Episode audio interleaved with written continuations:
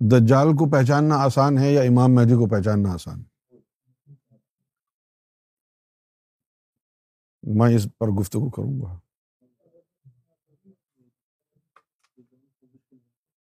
ہاں۔ لیکن جس کے دل میں اللہ کا نور چلا جائے، اللہ جس کو ہدایت دے دے، اس کے لیے بڑی آسان ہے۔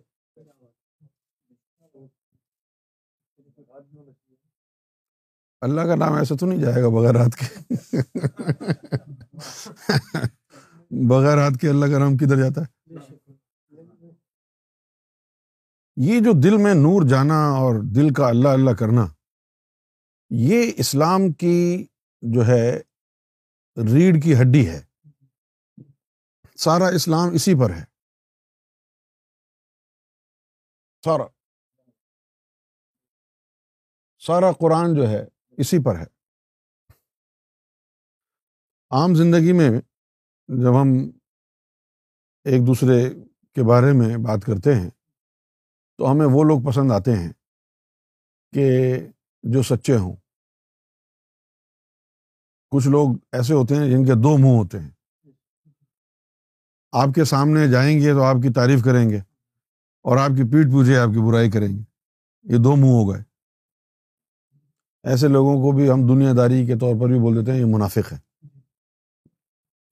اس کے دل میں کچھ ہے، زبان میں کچھ ہے۔ ایسے آدمی کو کوئی بھی پسند نہیں کرے گا۔ لیکن اب زمانہ ایسا آ گیا ہے کہ ایسے ہی لوگوں کو پسند کیا جاتا ہے۔ سچ بولنے والے کو جو ہے نا، کہتے ہیں یہ بیوقوف ہے۔ نہیں۔ اسی طرح اللہ کو بھی وہ لوگ پسند ہیں جو سچے ہیں۔ ٹھیک ہے نا؟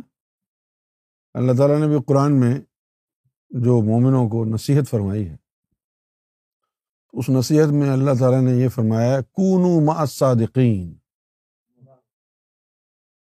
کہ تم جو ہے صادقین کی صحبت اختیار کرو۔ اب ہمارے اس دور کے مسلمانوں میں جو فرقے بنے ہوئے ہیں، انہوں نے ایک عجیب گمراہ کن پروپیگنڈا پھیلا دیا ہے کہ بتاؤ جی قرآن میں کہاں لکھا ہے کہ ولیوں کے پاس جاؤ، صوفیوں کے پاس جاؤ، کہاں لکھا ہے؟ یہ لکھا ہے نا؟ کون مع صادقین صادقوں کے ساتھ ہو جاؤ۔ یہ الگ بات ہے۔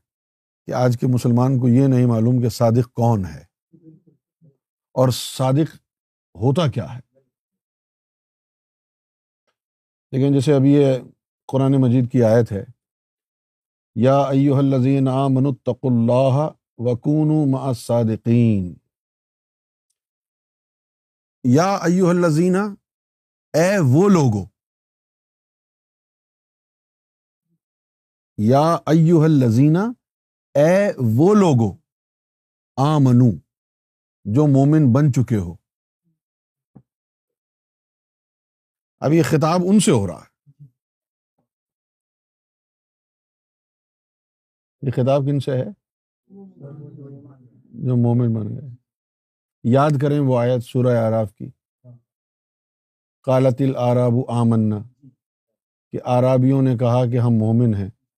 کل لم تو کہہ دو کہ یہ مومن نہیں ہے۔ ولاکن قول اسلم بلکہ ان کو کہنا چاہیے کہ یہ اسلام لا کے مسلمان ہوئے ہیں۔ ولما یدخل المان فی قلوبکم، مومن یہ تب بنیں گے جب ایمان ان کے دلوں میں اتر جائے گا۔ یہ قرآن ہے۔ تو صرف زبانی کلمہ پڑھنے سے آدمی مسلمان ہوتا ہے۔ مومن تب بنتا ہے جب کلمہ اس کا دل پڑتا ہے۔ یہ میں اپنی بات نہیں کہہ رہا۔ یہ تو قرآن مجید میں لکھا ہے۔ اب جن کے دلوں میں کلمہ اتر گیا ہے، اب ان کو خطاب ہو رہا ہے۔ سورہ توبہ میں ہے کہ یا ایوہ الذین آمن اتق اللہ، کہ اے وہ لوگوں جو مومن بن چکے ہو، کچھ خدا کا خوف کرو۔ اللہ سے ڈرو۔ اور وکون مع صادقین اور صادقین کی صحبت اختیار کرو۔ صادقین کی صحبت اختیار کرو۔ اب جاننا یہ ہے کہ صادق کون ہے۔ اب میں ایک چھوٹی سی مثال آپ کو دوں گا۔ اسلام کا، اسلام کی جو پہلی کنڈیشن ہے، پہلی جو شرط ہے وہ ہے اقرار باللسان و تصدیق بالقلب۔ صحیح ہے؟ اقرار باللسان و تصدیق بالقلب۔ اب مسلمانوں کو یہ تو یاد ہے کہ زبان سے کلمہ پڑھنا ہے۔ اس کا جو دوسرا جز ہے تصدیق بالقلب، اس کے بارے میں نہیں جانتے۔ کہ یہ تصدیق بالقلب کیا ہے؟ قرآن مجید میں ایک آیت اور ہے۔ بڑی ضروری آیت ہے۔ اور وہ آیت کہتی ہے کہ یا رسول اللہ صلی اللہ علیہ وسلم، کیا آپ نے اس شخص کا حال نہیں دیکھا جس نے اپنی خواہش نفس کو اپنا معبود بنا رکھا ہے؟ یا رسول اللہ، کیا آپ نے اس شخص کو نہیں دیکھا جس نے اپنی خواہش نفس کو اپنا معبود بنا رکھا ہے؟ معبود بنانا کیا ہے؟ کہ جو ہمارے نفس کی خواہش ہو، اس سے ہم اس پر قابو بھی نہ کریں اپنے نفس پر۔ ہم پر ہمیں ضبط بھی حاصل نہ ہو اپنے نفس پر۔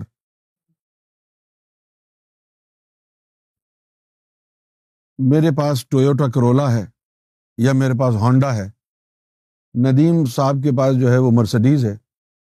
تو اب میرا نفس کہہ رہا ہے، میں اس وقت تک دم نہیں لوں گا جب تک میں بھی مرسڈیز نہ چلا لوں۔ ایک تو تما ہو گیا، حسد ہو گیا۔ اس کے پاس یہ اچھی چیز ہے، میرے پاس کیوں نہیں؟ میں اس وقت تک دم نہیں لوں گا جب تک کہ یہ میں بھی حاصل نہ کر لوں۔ جو نفس کہہ رہا ہے، جو خواہشات آ رہی ہیں ہم ان پر عمل پیرا ہوتے جا رہے ہیں۔ ہم یہ دیکھ ہی نہیں رہے کہ ہمارا رب ہم سے کیا چاہتا ہے، ہمارا دین ہم سے کیا چاہتا ہے۔ اندھے ہو کے اس میں لگے ہوئے ہیں۔ یہ نفس کی پیروی ہے۔ نفس کہتا ہے، سو جاؤ۔ تو ہم نماز بھی چھوڑ دیتے ہیں۔ علامہ اقبال نے کہا، بہت سے لوگ ایسے دیکھے میں نے کہ جو زہر کی نماز بھی پڑھ لیتے ہیں اثر کی نماز بھی پڑھ لیتے ہیں۔ مغرب کی بھی، عشاء کی بھی، لیکن ان کم وقتوں سے فجر کی نماز نہیں پڑھی جاتی۔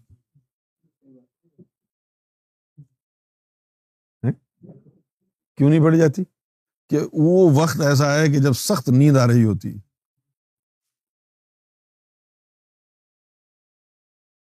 علامہ اقبال نے فرمایا ہم سے کب پیار ہے؟ ہاں نیند تمہیں پیاری ہے۔ نس نے کہا، سوتا رہے تو سوتے رہ گئے۔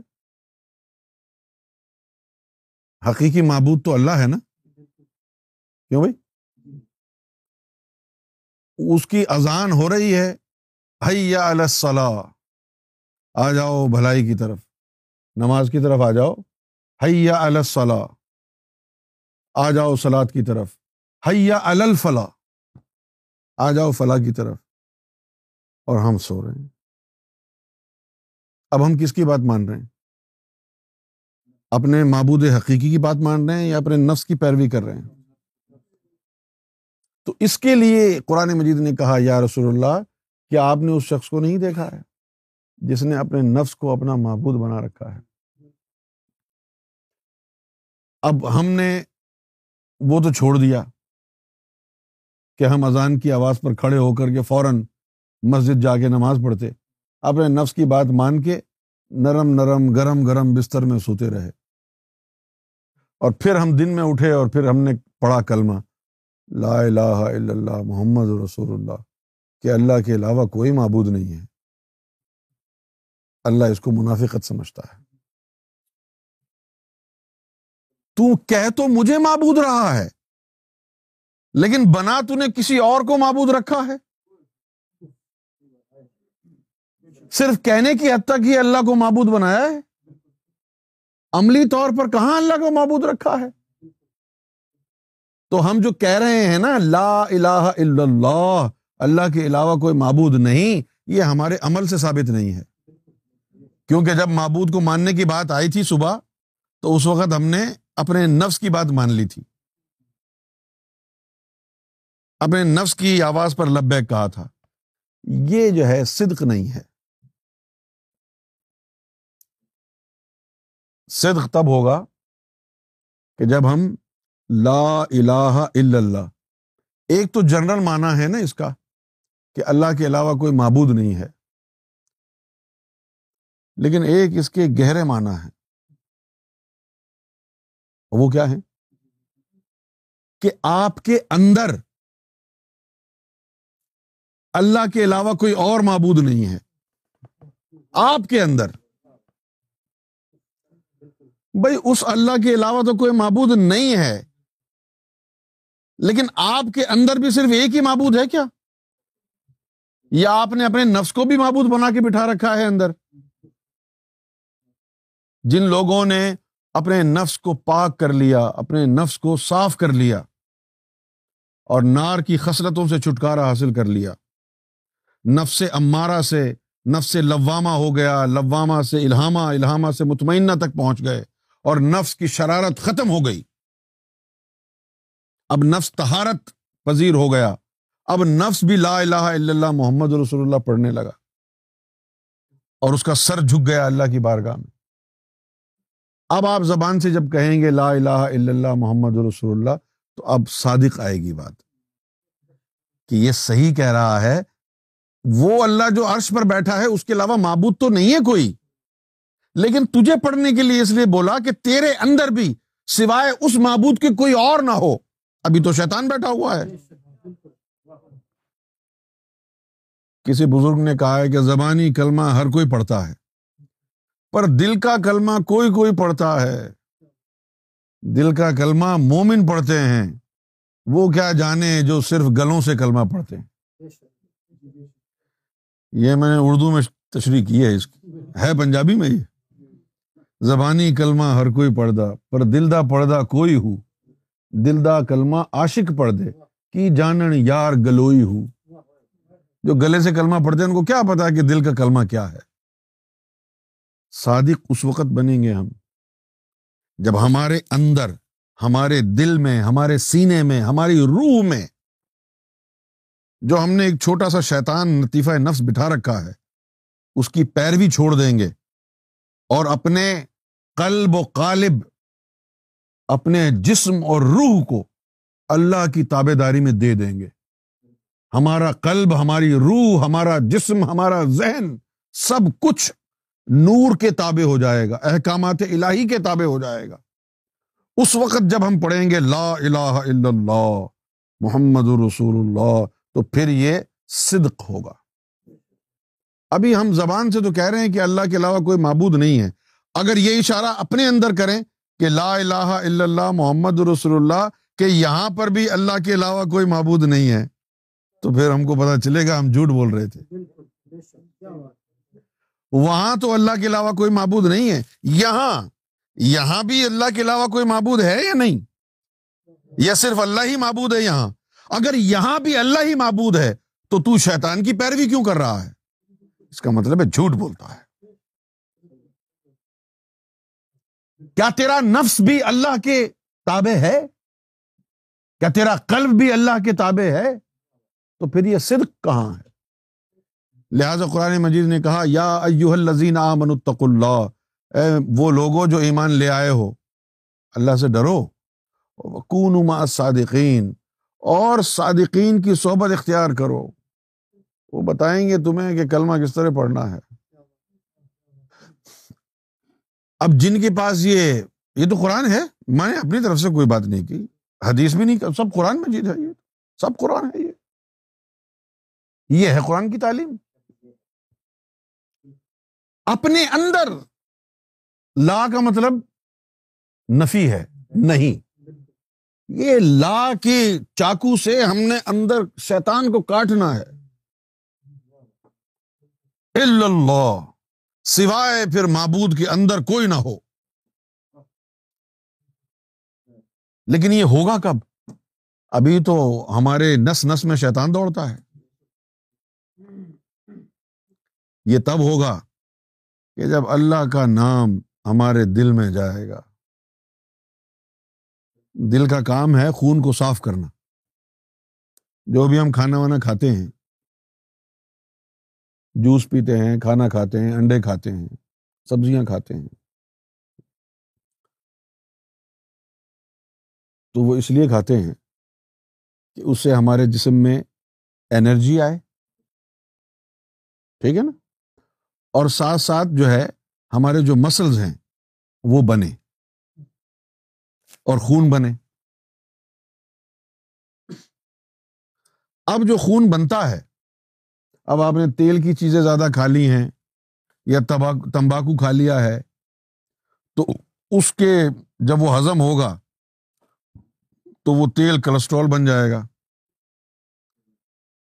اب کولسٹرول والا تیل اگر جسم میں جائے گا، تو کبھی یہاں درد، کبھی یہاں درد، ایک وقت یہ آئے گا کہ وہ دل تک پہنچ جائے گا کولسٹرول جب وہ کولسٹرول دل تک پہنچ جائے گا، تو پھر آپ کے دل کی نالیاں بند ہونے لگیں گی۔ پھر ہارٹ اٹیک کا خطرہ ہوگا یا اسٹروک کا خطرہ ہوگا۔ بلڈ پریشر ہائی ہو جائے گا ہائپر ٹینشن ہو جائے گی۔ یہ تمام چیزیں کیوں ہو رہی ہیں؟ کہ غذا صحیح نہیں کھا رہے نا۔ بار کیف۔ جو بھی آپ غذا کھائیں گے، دل کا کام یہ ہے کہ وہ جو خون تازہ تازہ بنا ہے، اس کو صاف کر کے آگے بھیجے دل جو ہے، اس میں آکسیجن ڈالتا ہے، پیوریفائی کرتا ہے اور آگے بھیجتا ہے۔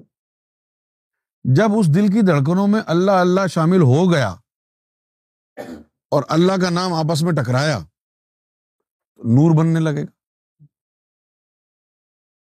سیدنا گور شاہی نے فرمایا کہ بادل بادل آپس میں ٹکراتے ہیں تو بجلی بنتی ہے۔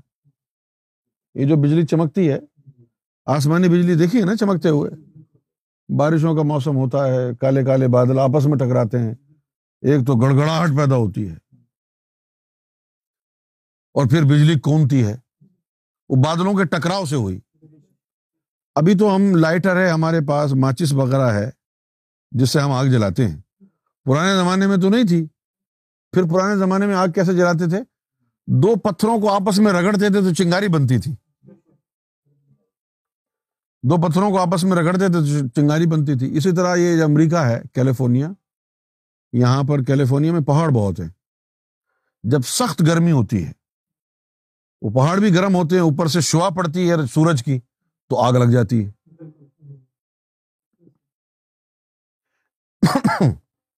اسی طرح جب لفظ اللہ آپس میں ٹکراتا ہے، تو اس سے نور بنتا ہے۔ اب دل کی دھڑکنوں میں اللہ ہو۔ اللہ ہو اللہ ہو اللہ ہو کا ورد شامل ہو گیا دل کی دھڑکنوں میں۔ اور اس کے ٹکرانے سے آپس میں نور بننے لگ گیا۔ اب وہ جو دل خون صاف کر رہا ہے، آکسیجن دے رہا ہے، آکسیجن کے ساتھ اس خون میں اب نور بھی شامل ہو رہا ہے۔ اب آکسیجن کے ساتھ خون میں وہ نور اس میں شامل ہوتا گیا۔ اور پھر کیا ہوا کہ جو نسوں میں شیطان دوڑ رہا ہے پھر وہ نور اس کو نکالے گا۔ شیطان کو باہر نکالے گا۔ باہر نکال دے گا۔ ایک وقت آئے گا کہ آپ کے پورے جسم میں، نس نس میں نور پہنچ جائے گا۔ اور جب آپ کی نس نس میں نور پہنچ جائے گا، تو یہ جو روحیں اندر موجود ہیں، یہ روحیں نور سے ٹکرا کے بیدار ہونے لگیں گی۔ جیسے کوئی بے ہوش ہو جائے، سو رہا ہو، آپ پانی ڈالو ان کے اوپر۔ تو فوراً ہڑبڑا کے اٹھ جائے گا۔ اسی طرح جب نور ان روحوں تک پہنچتا ہے تو یہ بھی ہڑبڑا کے اٹھ جاتی ہے ارے ارے ارے، غذا آ گئی، غذا آ گئی، غذا آ گئی۔ پھر جب یہ بیدار ہو جاتی ہیں، نور کے آنے سے روحیں، تو اللہ تعالیٰ نے اپنے خاص بندوں کو بھیجا، بھیجتا ہے وہ۔ وہ پھر طریقہ سکھاتے ہیں ان روحوں کو کہ اب بیدار ہو گئی ہو، اب تم نے اللہ کی عبادت کرنی۔ پھر ہر روح کو وہ ایک اسم کا ذکر سکھاتا ہے، ہر روح کو۔ پھر وہ روحیں پہلے تو اسم کا ذکر کر کے نورانی ہوتی ہیں۔ اور جب نور کی طاقت پا کے جب وہ جوان ہو جاتی ہیں، طاقتور ہو جاتی ہیں، تو جہاں جہاں سے وہ آئی ہیں، پھر وہاں وہاں تک جانا شروع کر دیتی ہیں۔ جیسے لطیفہ قلب ہے یا عالم ملکوت سے آیا جہاں فرشتے ہوتے ہیں۔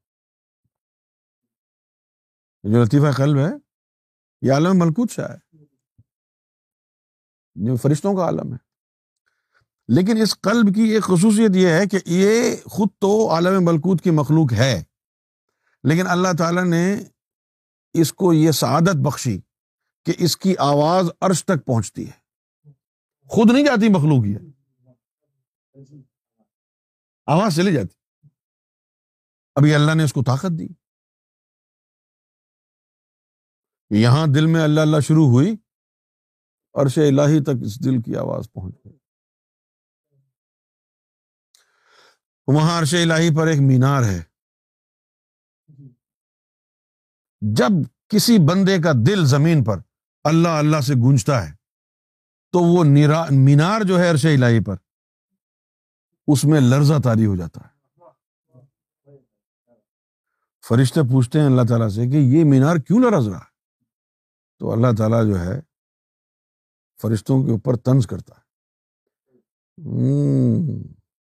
یہ وہی انسان عبادت کر رہا ہے میری، جس کو سجدہ کرنے سے تم نے انکار کیا تھا۔ آج دیکھو اس کا ایمان۔ آج اس کا ایمان دیکھو۔ پھر وہ فرشتے کہتے ہیں کہ اے اللہ، یہ کون ہے بندہ کہ زمین پہ بیٹھ کے عرش الہی کو ہلا رہا ہے؟ تو ہم تو اس کا دیدار کرنا چاہیں گے۔ تو اللہ تعالیٰ ان فرشتوں کو اجازت دیتا ہے کہ جاؤ، دیکھو میرے بندے کی زیارت کرو۔ آج تو وہ آبی دیوبندی ہم انسانوں کو اللہ کے ولیوں کی زیارت سے منع کرتے ہیں۔ اللہ تعالیٰ فرشتوں کو حکم دیتا ہے، جاؤ میرے بندے کی زیارت کے لیے۔ اللہ تعالیٰ فرشتوں کو کہتا ہے، جاؤ، وہ جا کے دیکھتے ہیں۔ وہ کہتے ہیں، اے اللہ، وہ بندہ تو سو رہا ہے۔ وہ تو ذکر کر ہی نہیں رہا وہ تو سو رہا ہے۔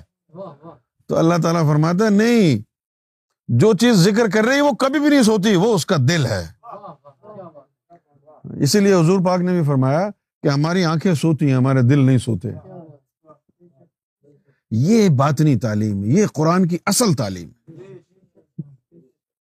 سمجھ گئے؟ پھر اللہ کے نور سے، جنہوں نے ساری غلاستوں کو اندر سے نکال دیا۔ آوزو میں بتا رہا تھا نا آپ کو، لا الہ الا اللہ، کہ اپنے اندر جھانک کر کے دیکھو اور پھر کہو کہ اللہ کے علاوہ کوئی معبود ہے تیرے اندر؟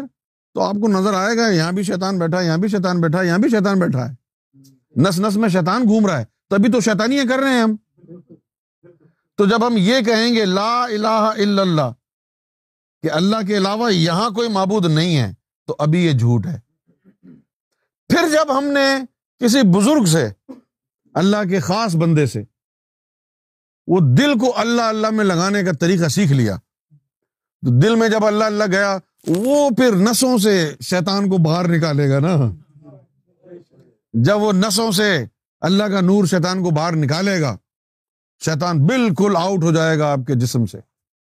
اس وقت جب کہو گے نا تم، لا الہ الا اللہ محمد رسول اللہ، تو فرشتے آمین کہیں گے کہ سچا آدمی۔ فرشتے آمین کہیں گے کہ سچ کہا۔ آج دین اسلام میں یہ تعلیم جو ہے وہ لوگوں نے بھلا دی۔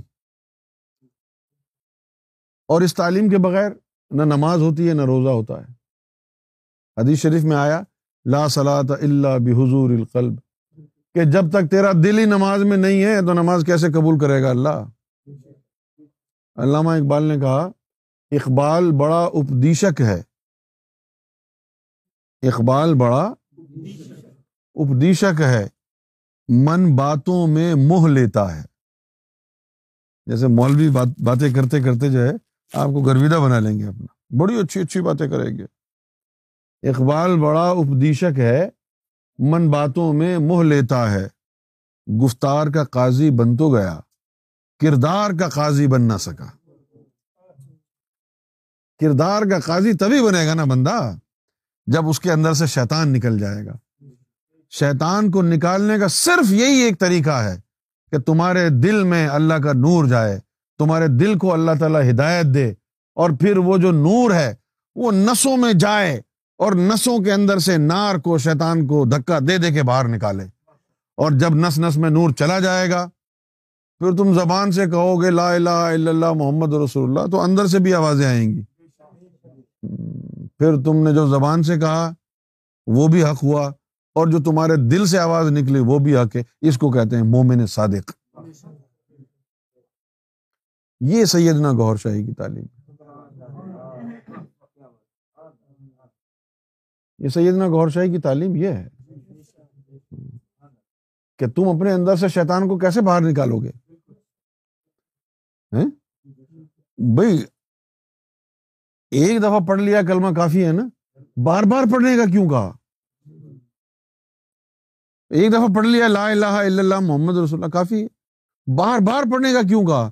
بار بار پڑھنے کا یہ کہا کہ وہ اللہ تو واقعی ایک ہی معبود ہے۔ تیرے اندر بھی وہی معبود ہے، صرف یا نہیں؟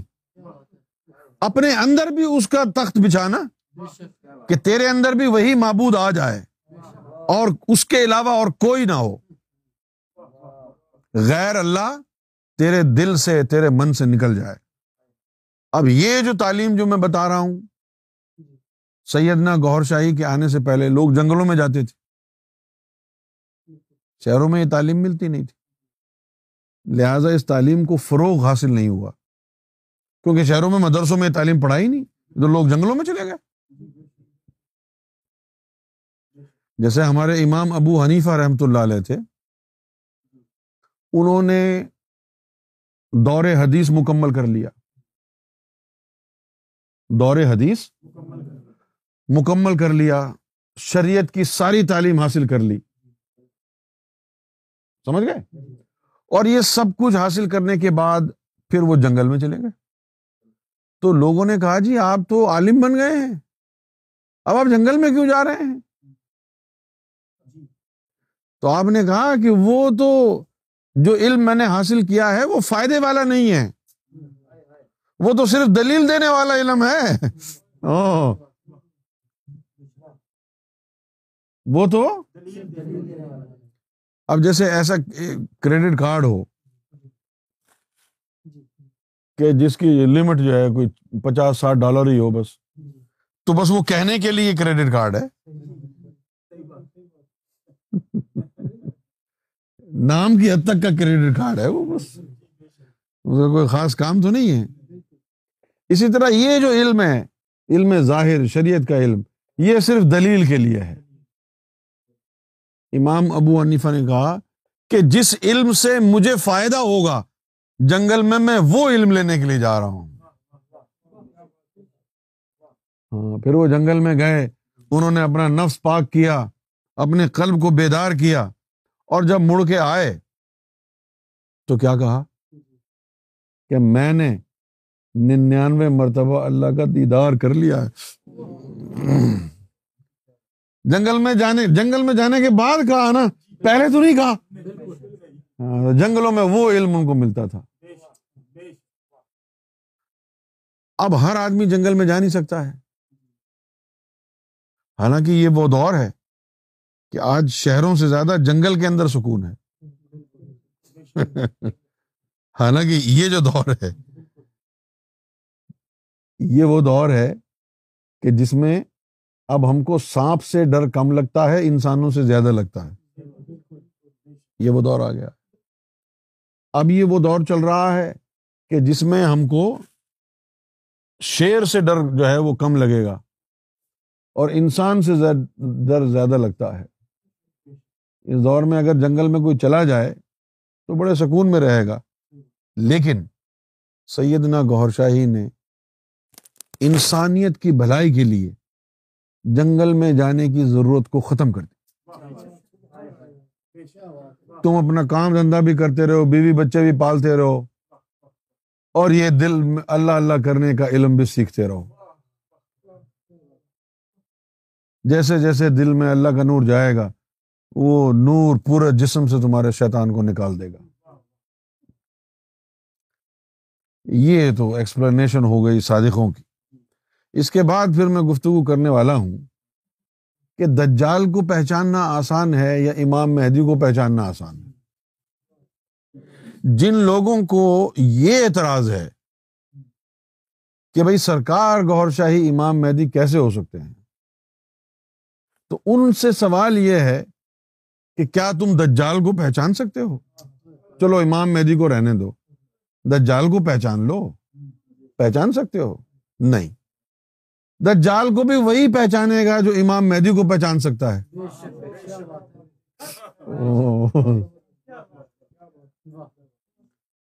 دجال کو بھی وہی پہچانے گا جو امام مہدی کو پہچاننے کی صلاحیت رکھتا ہے۔ کیونکہ جس کو امام مہدی کو پہچاننے کی صلاحیت نہیں ہے دجال کو بھی نہیں پہچان سکتا۔ دجال جو ہے اس کا نام نہیں ہے۔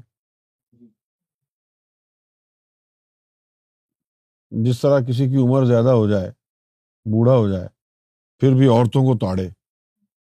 اس کو کہتے ہیں یہ ٹھرکی ہے۔ اب ٹرکی اس کا نام تو نہیں ہے۔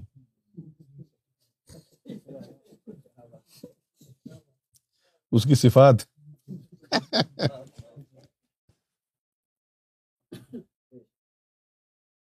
صحیح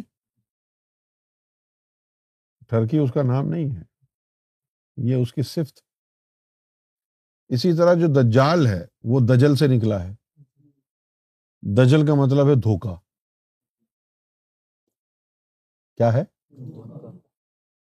اب وہ دھوکا ہے، دے گا کیا؟ کیا دھوکا دے گا؟ بھائی، ایک آدمی کی بڑی سی داڑھی ہو۔ پانچوں وقت نماز پڑھتا ہو روزے بھی رکھتا ہو، قرآن شریف کی تلاوت بھی کرتا ہو، زکوٰۃ بھی دیتا ہو، حج بھی کرتا ہو، عمرے بھی کرتا ہو۔ اب آپ کو اس کے مسلمان ہونے پہ تو شک نہیں ہوگا نا؟ یا ہوگا شک؟ آپ اس کو بڑا متقی پارساد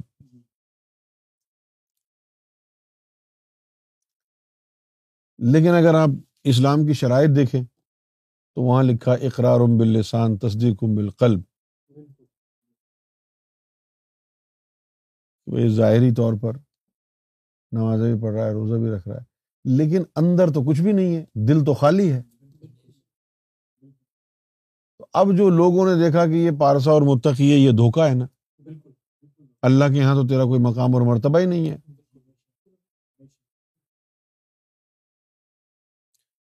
ایک حدیث شریف میں آیا، ایک حدیث شریف میں آیا کہ ان اللہ لا ينظر ان اللہ لا ينظر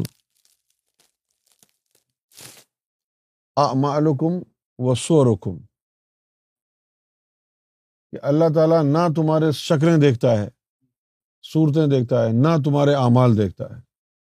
ولاکن ينظر الى قلوبکم ونیاتکم وہ تو چمکتے ہوئے دلوں کو دیکھتا ہے۔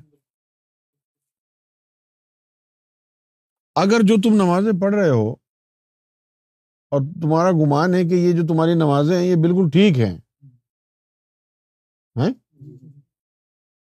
تو قرآن شریف میں ایک آیت آئی کہ فویل المسلین الزین صلاتہم ساؤن اور آگے جو اللہ نے بڑے خطرناک الفاظ لکھے ہیں، وہ کیا ہے ہوم یوراون وہ صرف دکھاوا کر رہے اب یہ قرآن ہے۔ فویل فویل کا مطلب ہے تباہی۔ ویل کا مطلب تباہی ہے۔ جیسے کہ یہ جو عربی لوگ ہوتے ہیں، جب کوئی ان کو نقصان ہو جائے تو کہتے یا ویلی یا ویلی یا ویلی یا ویلی۔ ہاں تو وہ جو ویل ویل جو ہے، ویل کا مطلب تباہی ہے۔ فویل فا جو ہے، مستقبل کی طرف اشارہ ہے کہ تباہ ہو جائیں گے۔ کیا ہے مطلب اس کا؟ مسلین، وہ نمازی۔ تباہی ہے ایسے نمازیوں کے لیے الزینہ ہم انسلاتہم ساہون۔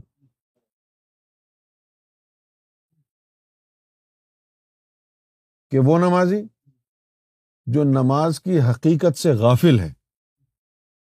ایسی نماز ان کے لیے تباہی بن جائے گی۔ اور جو نماز کی حقیقت سے غافل ہے، اس کا نماز پڑھنا اللہ کی نظر میں کیا ہے؟ ہوم یوراون کہ وہ صرف دکھاوا ہے۔ عبد الخالق صاحب، یہ قرآن کی بات کر رہا ہوں یہ میں اپنی طرف سے نہیں کہہ رہا۔ کہ ایسے نمازیوں کے لیے تباہی ہے کہ جو نماز کی حقیقت سے غافل ہے ان کو پتہ ہی نہیں نماز، اصل نماز کیا ہے۔ وہ معلوم ہی نہیں۔ تو اگر آپ نماز کی حقیقت سے غافل ہیں، بھائی یہ تو ہمارے تبلیغی جماعت اور مولوی سب آگے کہتے ہیں جی نماز پڑھو نماز پڑھو۔ بس نماز پڑھنے کا ہی کہتے ہیں نا، نماز کی حقیقت کیا ہے؟ وہ نماز کون سی ہے جو اللہ کی بارگاہ تک پہنچتی ہے؟ وہ نماز کون سی ہے جس سے انسان کا باطن منور ہوتا ہے؟ جس سے انسان کا دل منور ہوتا ہے؟ جس سے مومن کے دل میں چمک آتی ہے، جس سے اللہ راضی ہوتا ہے؟ وہ نماز کون سی ہے؟ یہ تو بتاتا ہی نہیں ہے کوئی۔ اب تو ہمیں غور کرنا چاہیے۔ فویل للمسلین الذین هم عن ساہون کہ تباہی ہے ایسے نمازوں کے لیے، نمازیوں کے لیے کہ جو نماز حقیقت سے غافل ہیں۔ الزین ہم یوراؤن اور یہ لوگ صرف دکھاوا کر رہے ہیں۔ اب کیسے پتا چلے گا کہ نماز حقیقت سے غافل ہیں اور دکھاوا کر رہے ہیں ہم؟ کسی بھی نمازی کو یہ کہو تو کہے گا جی یہ میرے لیے نہیں ہے۔ میں دکھاوا کہاں کر رہا ہوں؟ لیکن یہ جو دکھاوا ہے، ایک تو دکھاوا وہ ہوتا ہے نا کہ لوگوں کے ساتھ نماز پڑھنا جن لوگوں کو پتہ چل گیا کہ یہ نمازی ایک تو یہ ہے نا دکھاوا۔ لیکن اللہ کی نظر میں تو اکیلا بھی ایسی نماز پڑھے تو دکھاوا ہوگا۔ وہ کیسے؟ سب سے پہلے تو یہ جانیں آپ کہ آپ کی نماز درست ہے یا نہیں۔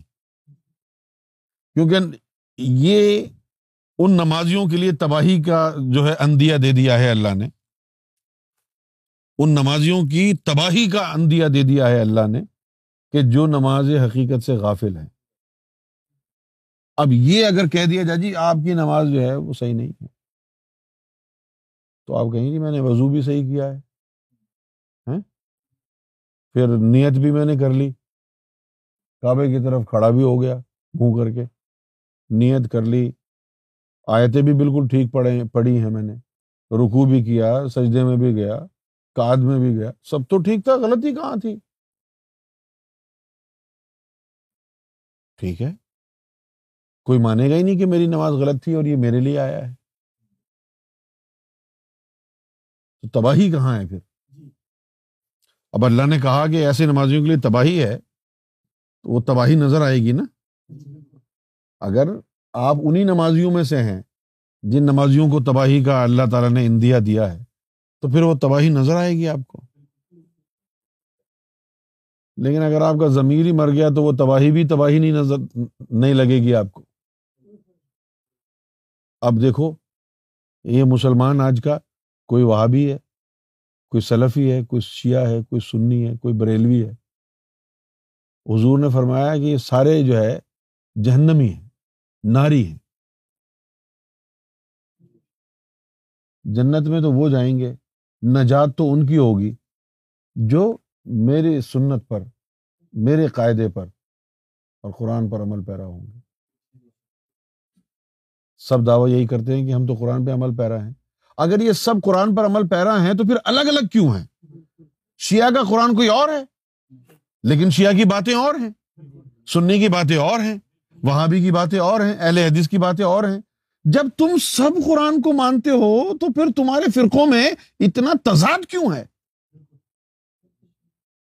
شیعہ کا فلسفہ اگر قرآن سے آتا تو وہاں بھی انکار کیسے کر سکتا تھا؟ وہابی کا فلسفہ اگر قرآن سے آتا تو سنی انکار کیسے کر سکتا تھا؟ تو تم سب کو مغالتا ہے کہ تم قرآن پر عمل کر رہے ہو۔ تم سب کو مغالتا ہے کہ تمہاری نمازیں درست ہیں۔ میں جھانک کے کہہ سکتا ہوں کہ تمہاری نماز ٹھیک ہے، تمہاری خراب ہے، لیکن میں کہوں گا نہیں، کیونکہ میری کوئی اتھارٹی نہیں ہے۔ قرآن مجید سے پوچھیں کہ نماز کس کی صحیح ہے۔ کیوں بھائی؟ پاکستان میں، حضرت صاحب کو بھی پتا ہوگا۔ خیر، حضرت صاحب نے پینتیس سال کراچی میں گزارے، اگر کسی گاؤں پنڈ میں رہتے تو زیادہ پتہ چلتا آپ کو۔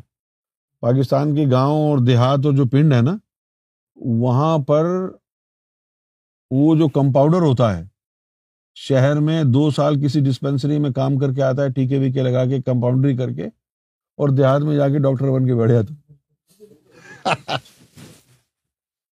معلوم ہوگا آپ کو۔ ہے نا؟ اچھا اب وہ لوگوں کو دیہات میں پتہ ہی نہیں ہے کہ بھائی یہ ڈاکٹر ہے بھی یا نہیں ہے۔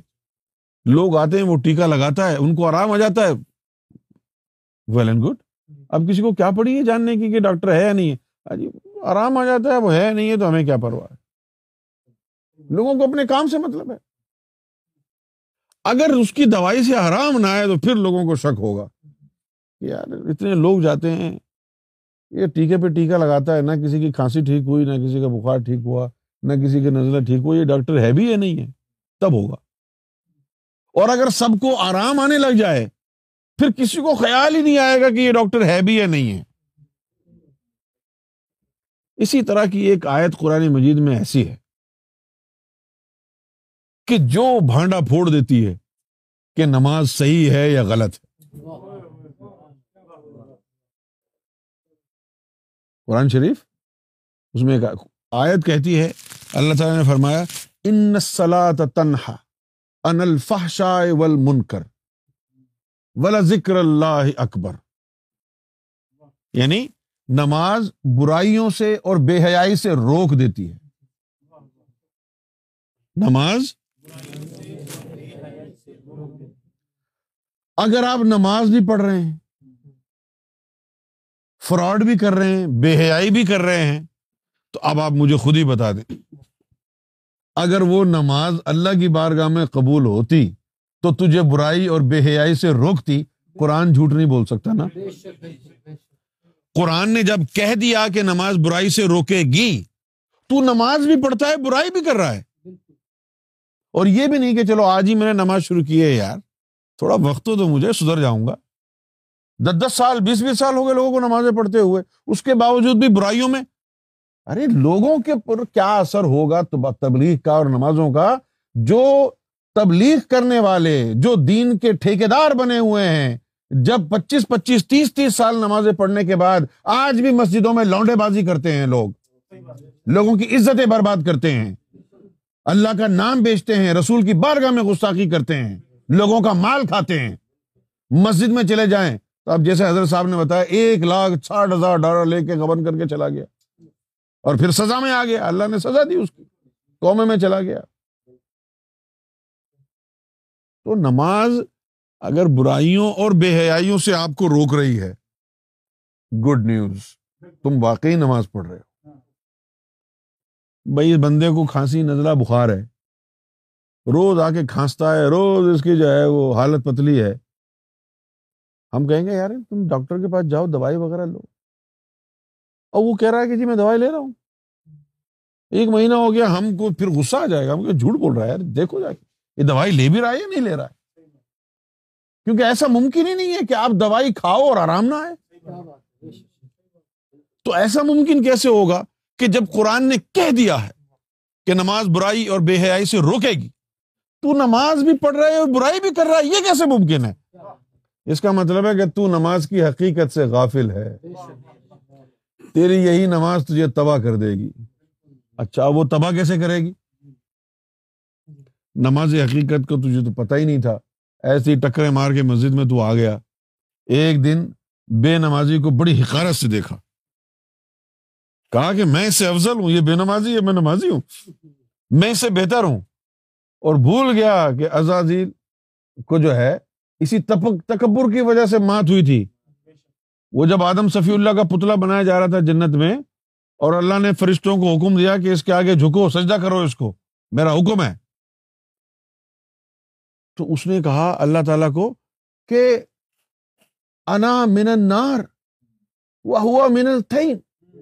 انا خیر من ہو کہ مجھے آپ نے آگ سے بنایا ہے، یہ مٹی سے بنایا ہے۔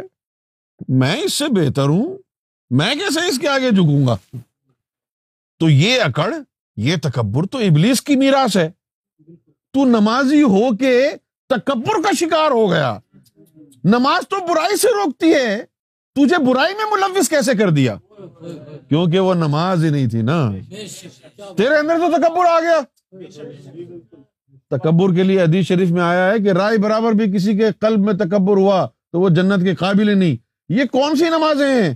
جس نے تجھے لوگوں کو حقیر سمجھنے کی جو ہے وہ صلاحیت پیدا کر دی، تیرے اندر تکبر پیدا کر دیا، اپنے آپ کو افضل سمجھنے لگا لوگوں سے۔ بھائی، آج اس کو توفیق نہیں ہے، ہو سکتا ہے کل اللہ تعالیٰ اس کو نماز پڑھنے کی توفیق دے دے۔ تو اس کو اپنے آپ سے حقیر کیوں سمجھ رہا ہے؟ یہی وہ نمازیں ہیں جو انسان کو تباہ کر دیتی ہیں۔ اصل نماز پھر کیا ہے؟ اصل نماز پھر کیا ہے؟ اصل نماز میں وہی مسئلہ ہے۔ اقرار باللسان، تصدیق بالقلب والا۔ حضور پاک نے فرمایا، لا صلاۃ الا بحضور القلب۔ کہ جو نماز پڑھ رہے ہو، جو زبان سے پڑھ رہے ہو، وہی تمہارا قلب بھی پڑھے، نماز حاضر۔ نماز میں قلب حاضر ہو۔ پھر وہی قلب تمہارا نماز کو اوپر بھیجے گا اللہ کی طرف۔ وہ نماز ہوگی۔ سمجھ گئے؟ اب اس مثال سے میں آپ کو سمجھانا چاہ رہا ہوں دجال کیا ہے؟ اب ہم دیکھ رہے ہیں کہ پانچ وقت کی نمازی نمازی ہے تو اب ہمیں دھوکا ہے یہ کہ یہ بڑا متقی آدمی ہم کو کیا پتا کہ اس کے دل میں تو کفر بھرا ہوا ہے۔ دھوکا ہو گیا نا اس کی نمازوں سے۔ اسی طرح جو دجال ہوگا اس کے پاس ظاہری علم ہوگا۔ لوگ اس کو بہت بڑا امیر المومنین سمجھیں گے۔ بہت علم ہوگا اس کے پاس۔ شریعت کا علم ہوگا۔ کوڑے لگوائے گا۔ سخت شریعت نافذ کرے گا۔ نمازیں بھی پڑھوائے گا حج بھی کروائے گا۔ سب کچھ کرے گا۔ اور ان کے ان, ان کاموں سے لوگ یہی کہیں گے کہ اس سے زیادہ بہتر امیر المومنین کون ہوگا؟ یہ خود بھی نمازیں پڑھتا ہے لوگوں کو بھی پڑھواتا ہے۔ خود بھی اسلام کا شہدائی ہے اور پوری دنیا میں اسلام کا غلبہ کرنا چاہتا ہے۔ دھوکا یہی ہوگا کہ وہ اقرار باللسان میں ہوگا، اس کا دل کالا ہوگا۔ اس کے دل میں شیطان بیٹھا ہوا ہوگا۔ جس کے پاس باطنی علم نہ ہو، جس کا دل سیاہ ہو۔ وہ تو جال ہی ہے۔ کیوں تو جال ہے؟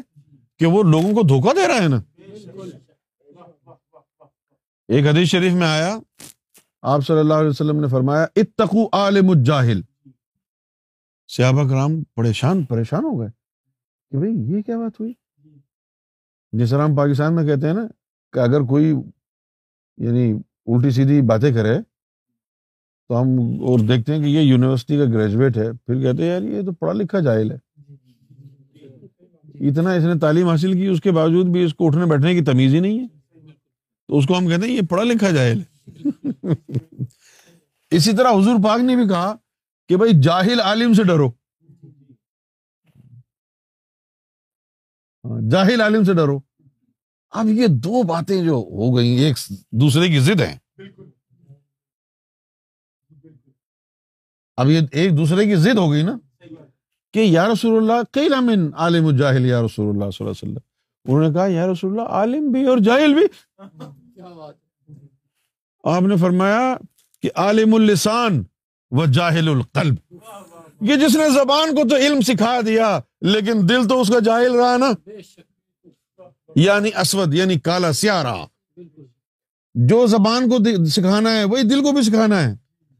اگر زبان میں بھی وہی ہے، دل میں بھی وہی ہے، تو صادق ہے۔ امام مہدی اور دجال کا فرق یہی ہوگا کہ دجال کے پاس صرف ظاہری علم ہوگا، وہ اسی کی بات کرے گا، صرف۔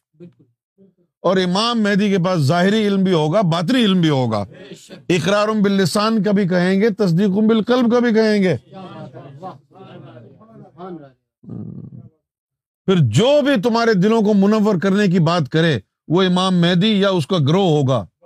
اور جو صرف ظاہری شریعت کی طرف لے کے جائے اور اس تعلیم کو باطل قرار دے، جو کہ قرآن کا مغز ہے، وہ دجال ہوگا۔ میں نے مختصراً بتا دیا ہے یہ۔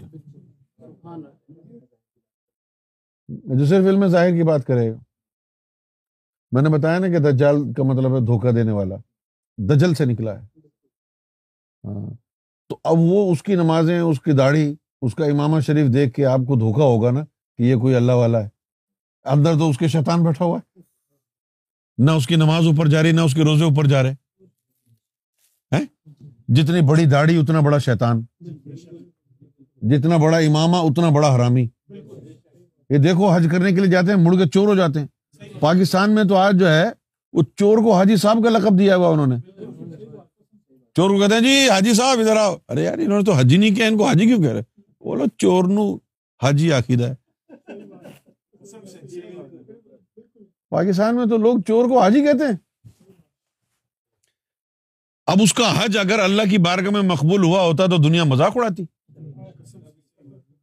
اگر تیری نمازیں اللہ کی بارگاہ میں مقبول ہو جاتی تو تجھے برائی سے روک دیتی نا۔ اب یہ ہمارے جو مولانا ڈیزل ہیں، فضل الرحمان صاحب، مولانا بھی ہیں مسرت شاہین کا ڈانس بھی دیکھتے ہیں، ٹھمکے۔ دوسروں کو کہتے ہیں کہ اسلام میں فحاشی آرام ہے، خود جو ہے وہ ٹھمکے دیکھتے ہیں۔ نہیں، ان کا تو افیئر چلا مولانا صاحب کا۔ مسرت شاہین یہ تو پاکستان میں سبھی جانتے ہیں۔ تو ایسے ہوتے ہیں مسلمان۔ یہ تو شہوت زدہ باتیں ہیں۔ اگر نماز ان کی صحیح ہوتی تو ان کو برائی اور بے حیائی سے روکتی نا۔ صرف مولانا صاحب ہی یہ بتا دیں کہ اگر تمہاری نماز ٹھیک ہے تو پھر یا تم غلط ہو یا قرآن غلط ہے۔ ان نسلات تنہا ان الفحشاء والمنکر نماز برائیوں اور بے حیائی سے روکتی۔ تو بے حیائی کا کام کرتا ہے تو نمازیں کیسے تیری قبول ہوئیں؟ کیسے مان لے کہ وہ تیری نمازیں صحیح ہیں اگر تو بے حیائی میں ملوث ہے؟ کیونکہ اگر تو بے حیائی کر رہا ہے اور تو نمازیں بھی پڑھ رہا ہے تو تو اپنے آپ کو اور ساری دنیا کو دھوکہ دے رہا ہے۔ کیونکہ نماز تو وہ ہے جو قرآن نے کہی ہے۔ اور قرآن والی نماز کیا کہتی ہے؟ کہ وہ برائی اور بے حیائی سے روکتی نماز تو ایک میڈیسن کی طرح ہے۔ نماز تو ایک دوا ہے۔ جس میں اللہ نے شفا رکھی ہے۔ تو اللہ میاں کی دی ہوئی دوائی کھا رہا ہے اور تجھے شفا ہی نہیں ہوئی۔ یہ کیسے ہو سکتا ہے؟